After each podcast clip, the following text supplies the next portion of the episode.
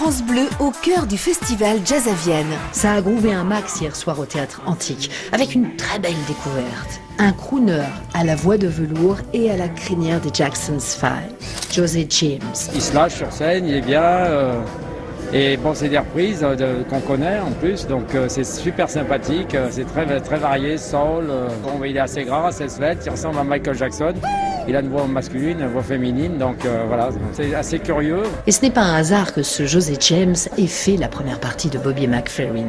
D'ailleurs, c'est difficile de résister au charisme de ce monsieur Bobby. Énergie, générosité et un grand sens du spectacle. Tiens, vous ne devinerez jamais sur qui je suis tombée. Vous le reconnaissez? Avec une voix comme ça, il ne peut être que sur la scène avec Bobby McFerrin. Don't worry. Je suis le gagnant de The euh, Voice euh, saison 2. Johan Frégé. J'ai tout de suite euh, accepté de me prêter à cette aventure quand j'en ai entendu parler parce qu'en fait je travaille actuellement sur un album qui est entièrement basé sur l'improvisation.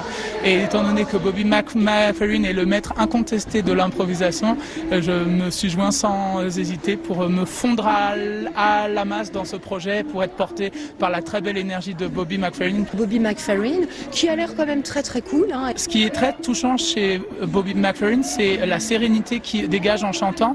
Et comme il est à l'anti-système de toute la starification, c'est-à-dire il y a une humilité chez lui, une simplicité, qui fait qu'on est tout de suite embarqué. Et donc euh, c'est juste trop trop bien d'être là. Ouais, disons que bah, Bobby McFerrin, c'est très vocal et donc euh, il a fait aussi des tubes juste avec sa simple voix, c'est ça qui est intéressant. Et donc là, il travaille avec une, euh, une petite chorale gospel qui est vraiment très intéressante aussi.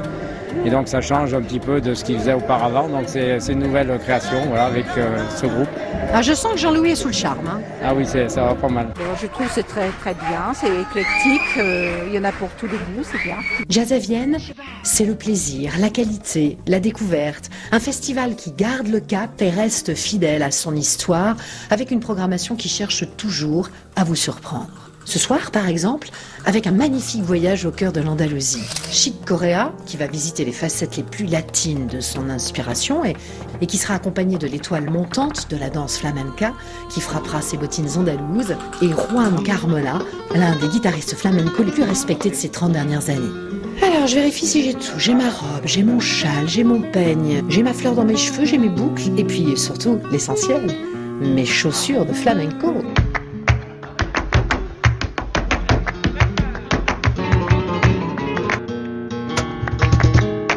Ah, je vous surprends, hein. Avec un petit peu de chance, je pourrais peut-être monter sur la scène moi aussi ce soir. On compte sur vous alors. Rendez-vous ce soir à 20h30 sur la scène du Théâtre Antique avec Chic Corea et Juan Carmona Septet.